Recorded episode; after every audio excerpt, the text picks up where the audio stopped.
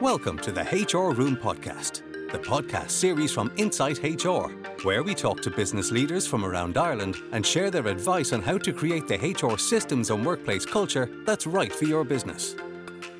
For show notes and bonus content, simply visit www.insight h r dot i e forward slash podcast. And remember, if you need any H R support, get in touch with us at Insight H R. Whether it's conducting a complex workplace investigation, filling a gap by providing you with a virtual or on-site H R resource, or providing advice via our H R support line, we'll help you resolve whatever human resources challenge your business is facing.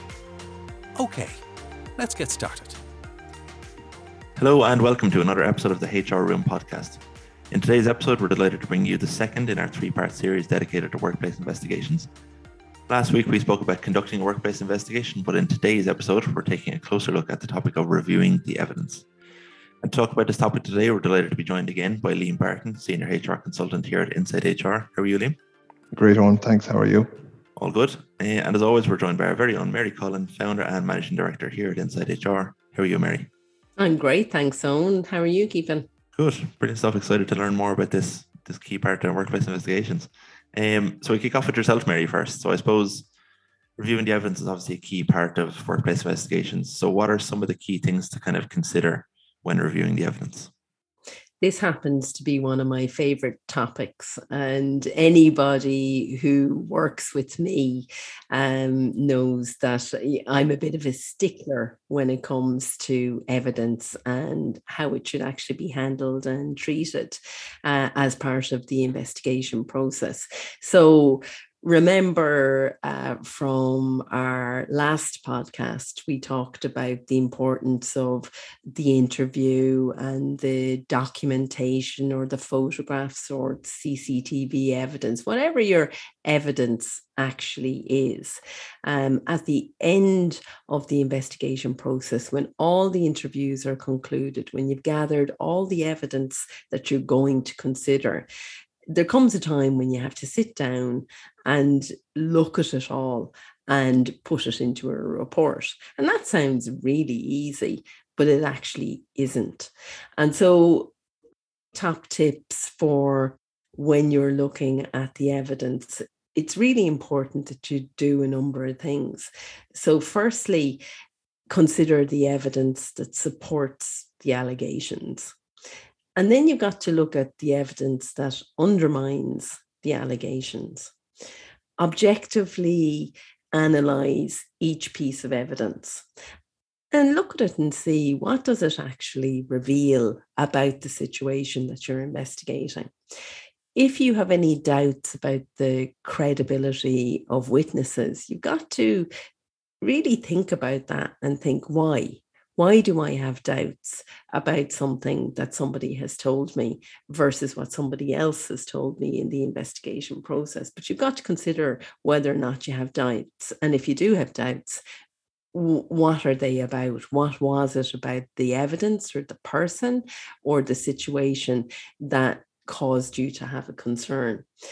You've got to think about whether the evidence is supported or contradicted by other evidence.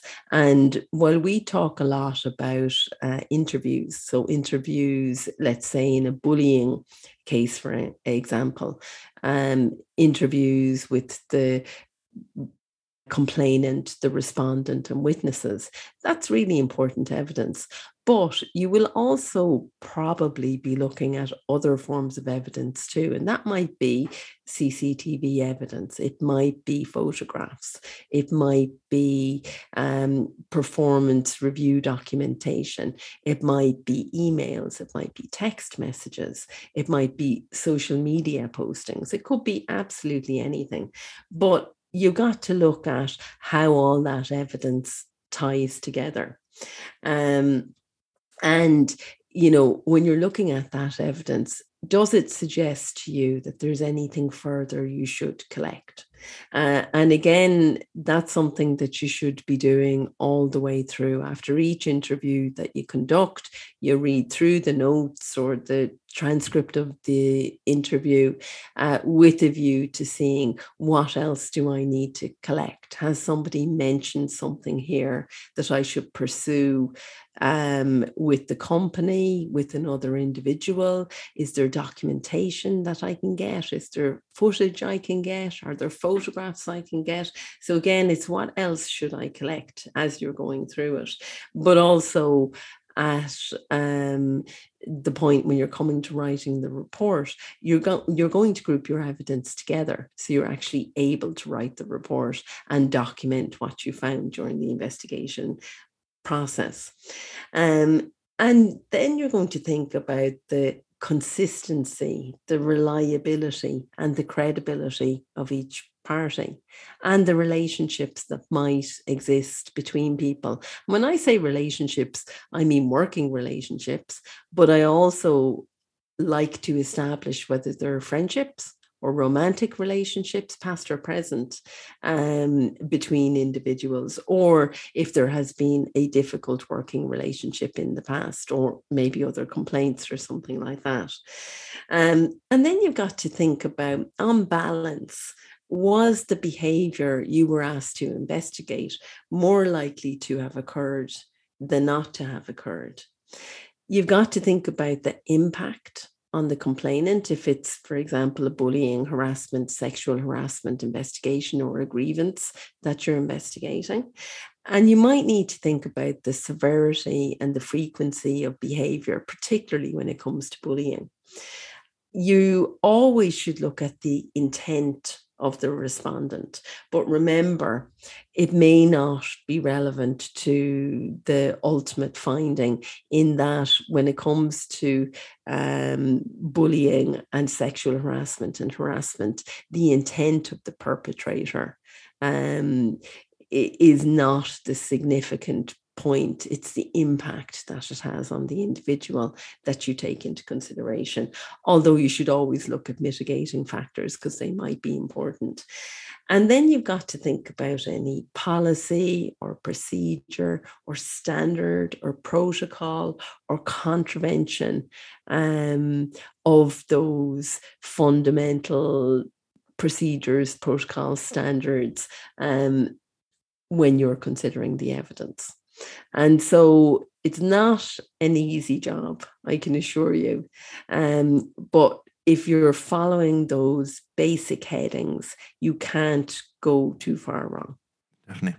I think a, a key part of this, Liam, I think what jumps out as a big challenge to me as somebody just listening into to how investigations go, assessing credibility sounds like a real challenge. So I suppose the trick is there, as we said in previous podcasts in our last episode, you don't want to make too many judgments. You have to be objective, but a lot of the times it could be what they said versus what the other person said. So I suppose, how big of a challenge is assessing that credibility for you, Liam?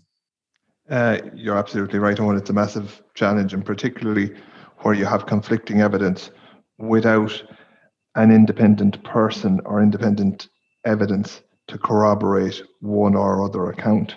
Um, people tell lies, Owen. Um, That's the reality of of society. Um, people's memory may be hazy. Um, in certain instances, as Mary has alluded to, you may have certain people within an organization for political reasons or organizational reasons or personal relationship reasons may back up a particular account, which is not correct. Um, so you really have to be very, very careful. I think it comes with expertise. It comes with life experience on. I think you look at the demeanor and the body language of somebody when you're asking them questions. Can they make eye contact with you? Uh, can you credibly establish and test what they're saying? I think you probe. You, if you hear an account which you think is, you know, untruthful, you try and sort of put other evidence uh, or, or test the account and ask the person to verify their, their statements. One thing which I would uh, agree with Mary on is, you know, does their account of events change as you go through the investigation process? So do, do they initially give you one particular account and then it changes um, as they go through the investigation process? Or when they're questioned, um, do they contradict themselves? Um, do they change their story? Uh, do they change their evidence? Uh, do they cite witnesses who come forward and say they weren't in the in the office or in the workplace on the particular date and time the incidents take place? So I think you have to take your time. Um, and I think you have to be very, very careful in terms of, if you decide that on balance you believe one account over another or one person over another, you have to have a verifiable and independent basis or a rationale for doing so. And I think whether that's, you know, C C T V evidence, whether it's minutes of meetings, uh, whether it's witness statements, um, whether it's till receipts, whatever the physical or oral evidence is, you must have a basis for making the decision potentially to to uh, find one party's evidence more credible than the other. And, you know, I think my advice to investigators in, in, in that regard is trust yourself, trust your instinct, um, trust your analytical and forensic skills in terms of the evidence, and look emotionally, um, or look non-emotionally, I beg your pardon, at the evidence, and sort of almost take yourself out of the investigatory process and come back and look at it with new eyes in terms of, okay, well, look, what is the evidence telling me regarding the different accounts that uh, I'm hearing? Because some individuals would communicate better than others, Owen. Some will be more pers- persuasive than others. That doesn't necessarily mean that the person who might have slightly poorer communication skills um, is telling a lie or is non-truthful. It may mean the opposite. So I think you just have to be very, very careful and use your expertise and experience as an investigator to forensically probe the evidence you're being given uh, orally at interview. And if you do that and look at all the evidence, typically you'll come up with the right outcome in the finish. Absolutely. And I think another aspect of this, Mary, is something that um, I think we spoke about recently, is the idea of vexatious or kind of malicious complaints. Um, can you talk to us a little bit more about those? Do they often come into workplace investigations, or how do you kind of spot them? They can come into workplace investigations, but it is a very tricky area. And I think you would need quite a bit of experience to look at a complaint. Um, and even if that complaint is not upheld, to then go a step further and consider it malicious or vexatious. But let's start from the start, because um, I think it's important to explain what a vexatious and a malicious complaint actually is. Um, we all see it at the bottom of the um, grievance procedure, the dignity at work procedure, the disciplinary procedure. We all see um, that the company can take disciplinary action against somebody who makes a malicious or a vexatious complaint. But actually, throughout the history of my career, I have never seen an employer take action on foot of what has been deemed a malicious or vexatious complaint. And why? Because it's tricky. It's tricky for an investigator to come to that finding. So let's start from the start. A vexatious complaint is a complaint that has been pursued by the individual solely to harass, subdue, or annoy another person. Um, Typically, when you have that kind of a vexatious complaint, you know, it's actually failing to clearly identify the substance of the complaint or the precise issues relating to the complaint, usually because it's not truthful. Um, and, you know, despite the reasonable efforts of an investigator or a manager to, to manage those complaints or to investigate them, um, you'll often find somebody being quite evasive and difficult to track down or pin down on the various points. And sometimes with a vexatious complaint, somebody is blowing trivial matters out of all proportion and continually raising them. Um, uh, but you have to be careful, because just because somebody continually complains in the workplace doesn't mean that they're vexatious in raising the complaints that they have to complain about. It's usually when somebody won't let something go, despite it being investigated, despite managers coming back and confirming um, that they ha- they don't consider um, their complaint to be valid or uphold it. Um, also, when it comes to um, you know, a way of thinking about a vexatious complaint might be to consider it as a frivolous, burdensome, unwarranted complaint, um, where the substance of it continually changes and the complainant is constantly raising issue after issue after issue and not accepting Um, the outcome from a management perspective. So in those cases, you could potentially consider a complaint to be vexatious. However, I would be very wary about doing it, and you would want solid evidence, not just evidence based on the balance of probabilities, but solid evidence that somebody is deliberately putting forward a complaint uh, with the intention of harassing, annoying, or subduing somebody else. When it comes to a malicious complaint, then, and they are different, they're two different uh, things. You might be able to find something vexatious but not malicious, and something malicious without it being vexatious. Um, again, a malicious complaint is where somebody is deliberately seeking to defame a colleague or a manager and raising a complaint with that particular intent, where they're lying about an issue or an incident in the knowledge that this will actually cause harm, um, or knowingly basing a complaint on rumour or gossip with the intention of causing harm and it being without foundation. So, you know, from an employer perspective, you know, if you really suspect that somebody is uh, raising a complaint and, and the investigator highlights in their report that the complaint was made maliciously or vex- vexatiously, um, obviously that then would be grounds for the employer to take disciplinary action following that complaint. But it's rare.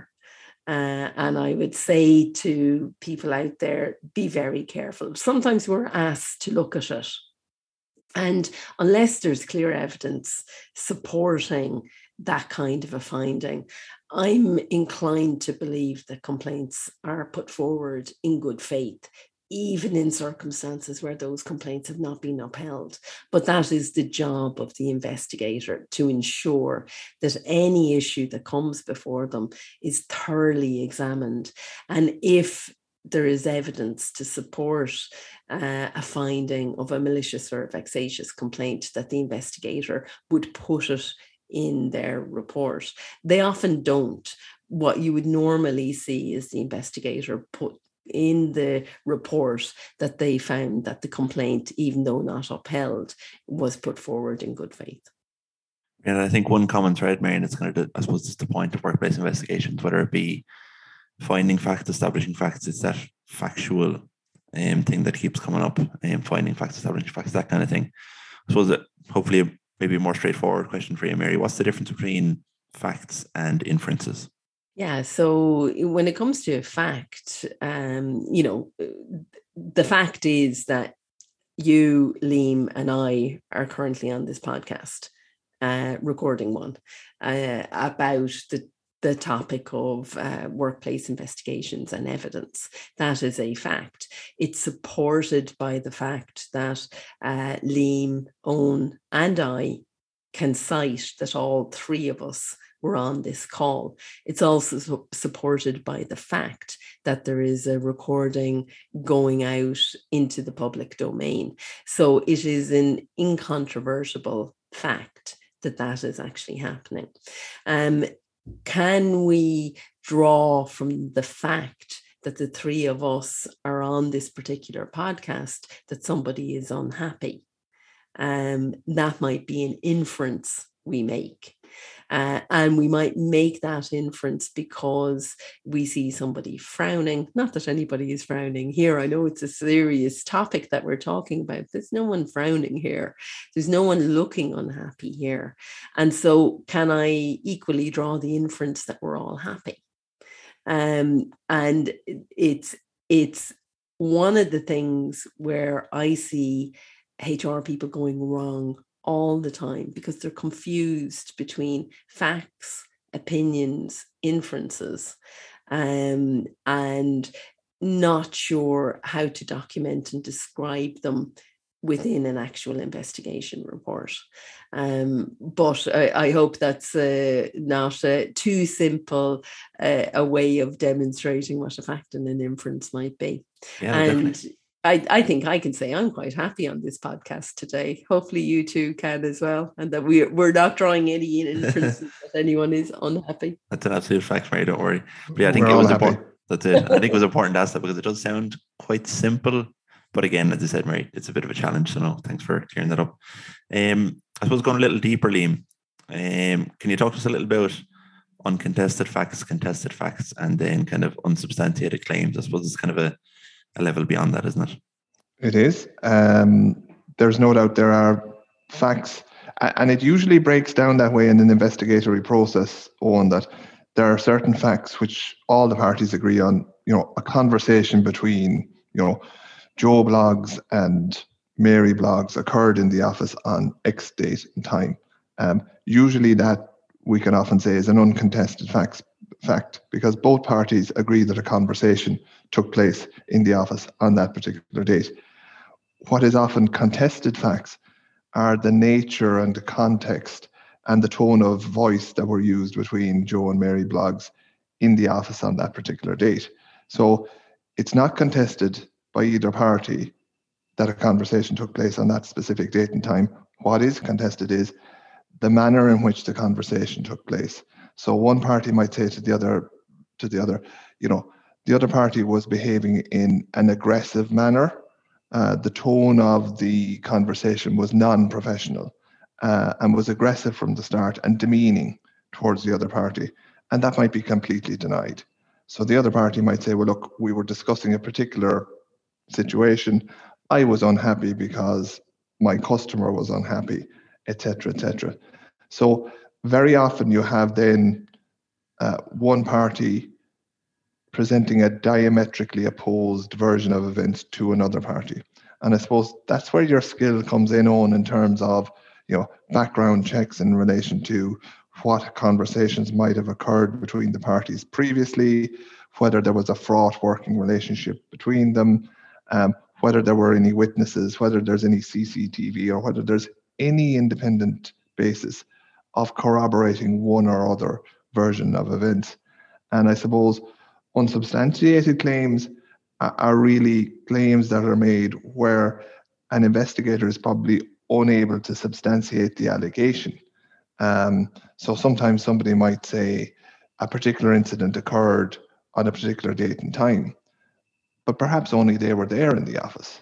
So you have no, really no basis other than, you know, listening to that person's account. Uh, and in that probably example, you would come to a conclusion, I have no basis to, of coming to a finding of fact in relation to the alleged incident other than the oral, oral evidence that is put forward by the individual who claims to be a party to the incident.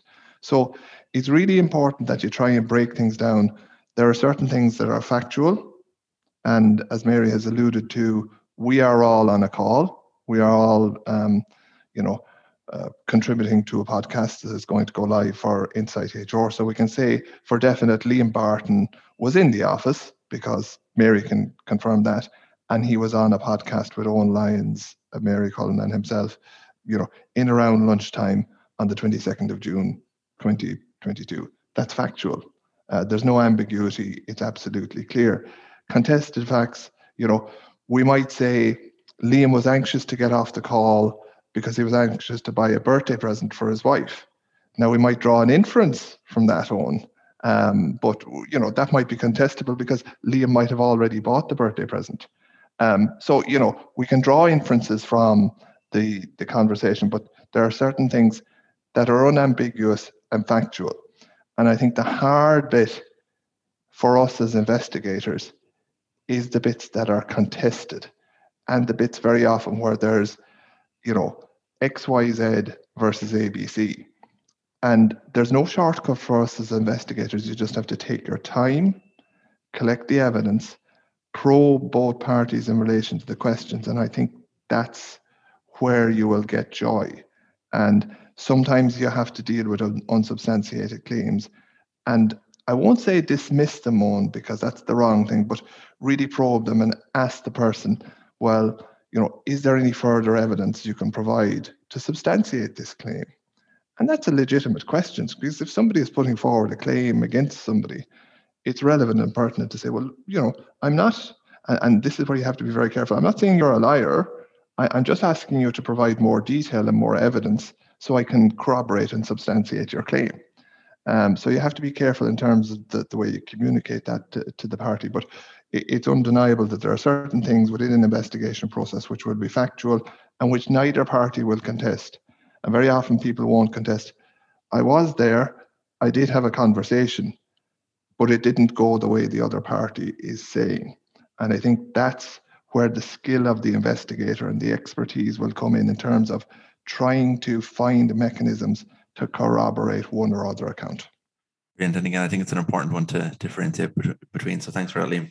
Um, I think it adds good context. I suppose then to kind of I suppose finish up the conversation, really, I think a key question, um, and I'll ask both of yourselves, I'll come to yourself first, Mary. I suppose overall then, what is the kind of advice when it comes to reviewing evidence? Uh, any key things to look out for, any kind of key advice you'd give? Yeah, so you can't objectively know um, whether you're going to uphold a complaint or not uh, until you've carried out the investigation. So whatever you think at the outset, you've got to work against yourself um, in terms of jumping to conclusions, uh, inferring things, believing a certain scenario or, or a set of circumstances have occurred.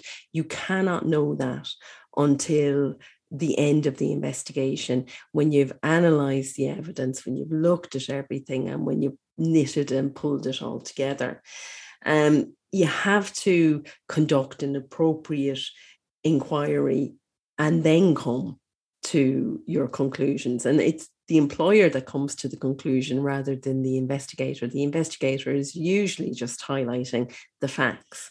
Um, and the graver the allegation, the higher is the degree of probability that it is required to bring home the case against the employee whose conduct is in question.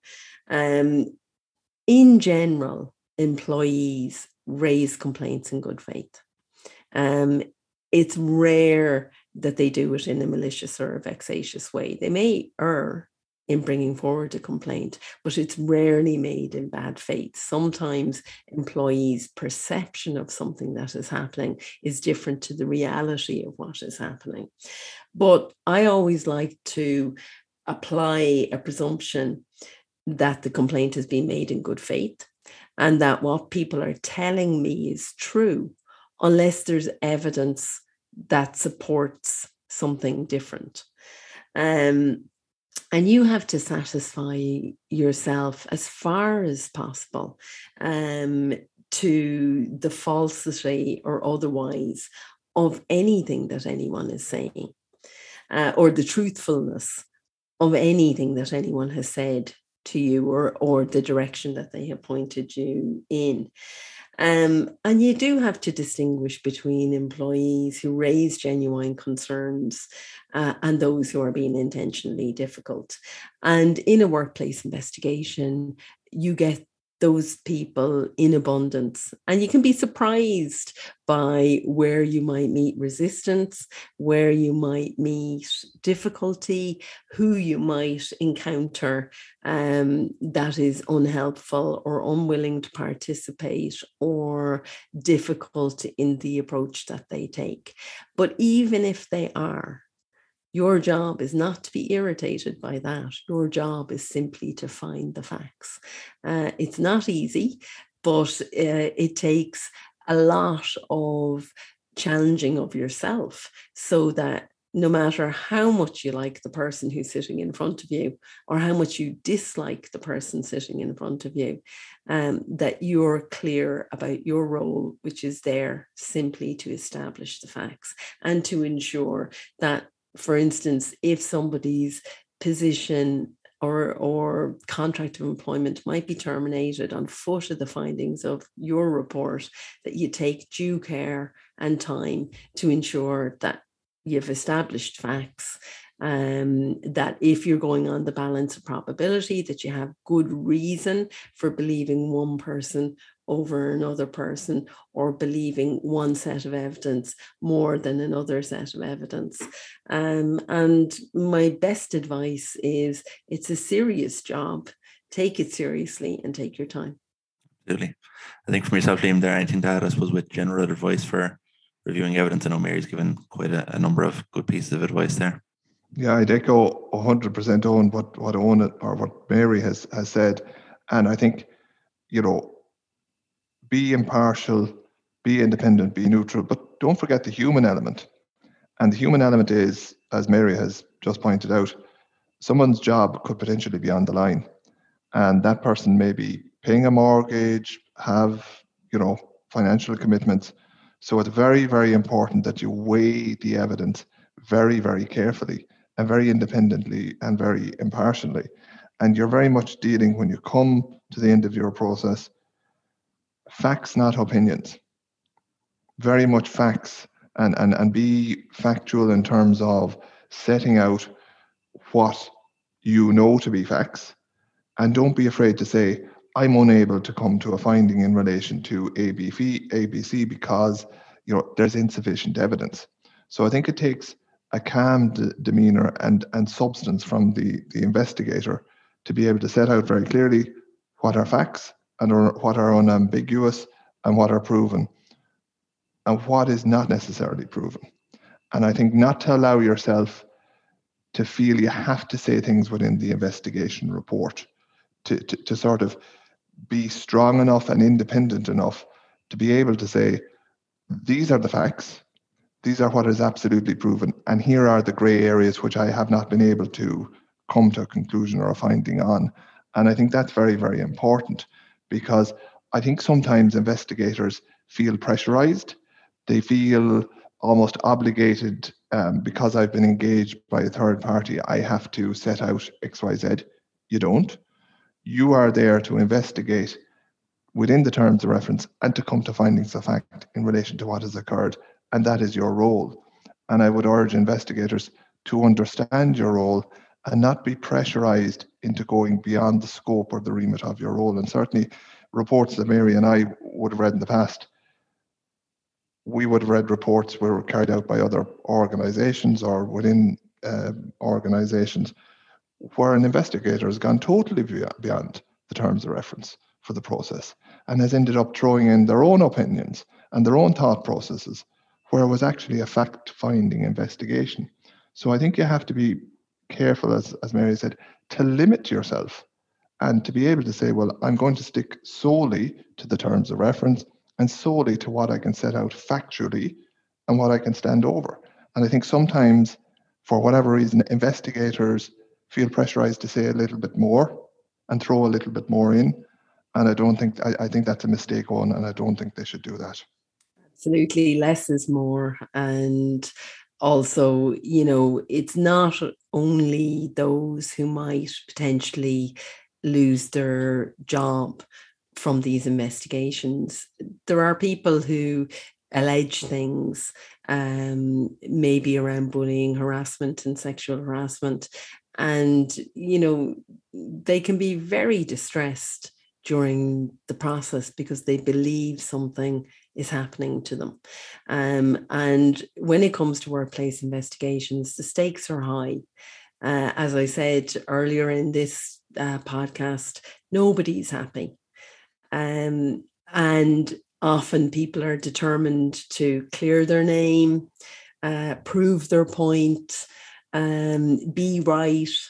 And so it, there's a level of, I suppose, managing all of that, as well as, you know, doing the, your level best to document the entire process as best you can in as succinct a way and in as well written a way as you can possibly do. Absolutely. And look, I hope that's gone another part of the way to, to help and alleviate some of the worries, some of the queries and some of the questions around workplace investigations. Um, and that's it for part two. Um, our next installment will be about workplace investigation reports, which again, as we've alluded to, there's a lot to it. So we look forward to that. But thank you, Mary and Liam, for a very insightful discussion today about um, reviewing the evidence, obviously a key part of workplace investigation. So hopefully that really did help. Uh, thank you, obviously, to everyone for listening. We'll catch you next week for the next installment of our podcast. So don't forget to click subscribe and join the discussion on our social media channels. Make sure to check the show notes for useful resources related to today's topic. And as always, for H R consultancy services and management you can trust, get in touch with us today at insight H R dot I E. Thank you, Liam, and thank you, Mary. Thanks, Owen. Thank you all. Thanks for joining us today on the H R Room Podcast, the podcast series from Insight H R that helps you create the human resources systems and workplace culture that's right for your business. For show notes and bonus content, go to www.insighthr.ie forward slash podcast. That's www.insighthr.ie forward slash podcast. We'd love it if you subscribe, like, and share the show with any friends and colleagues who are looking for fresh ideas on how to create the ideal workplace for their business. And remember, if you need any H R support, get in touch with us at Insight H R.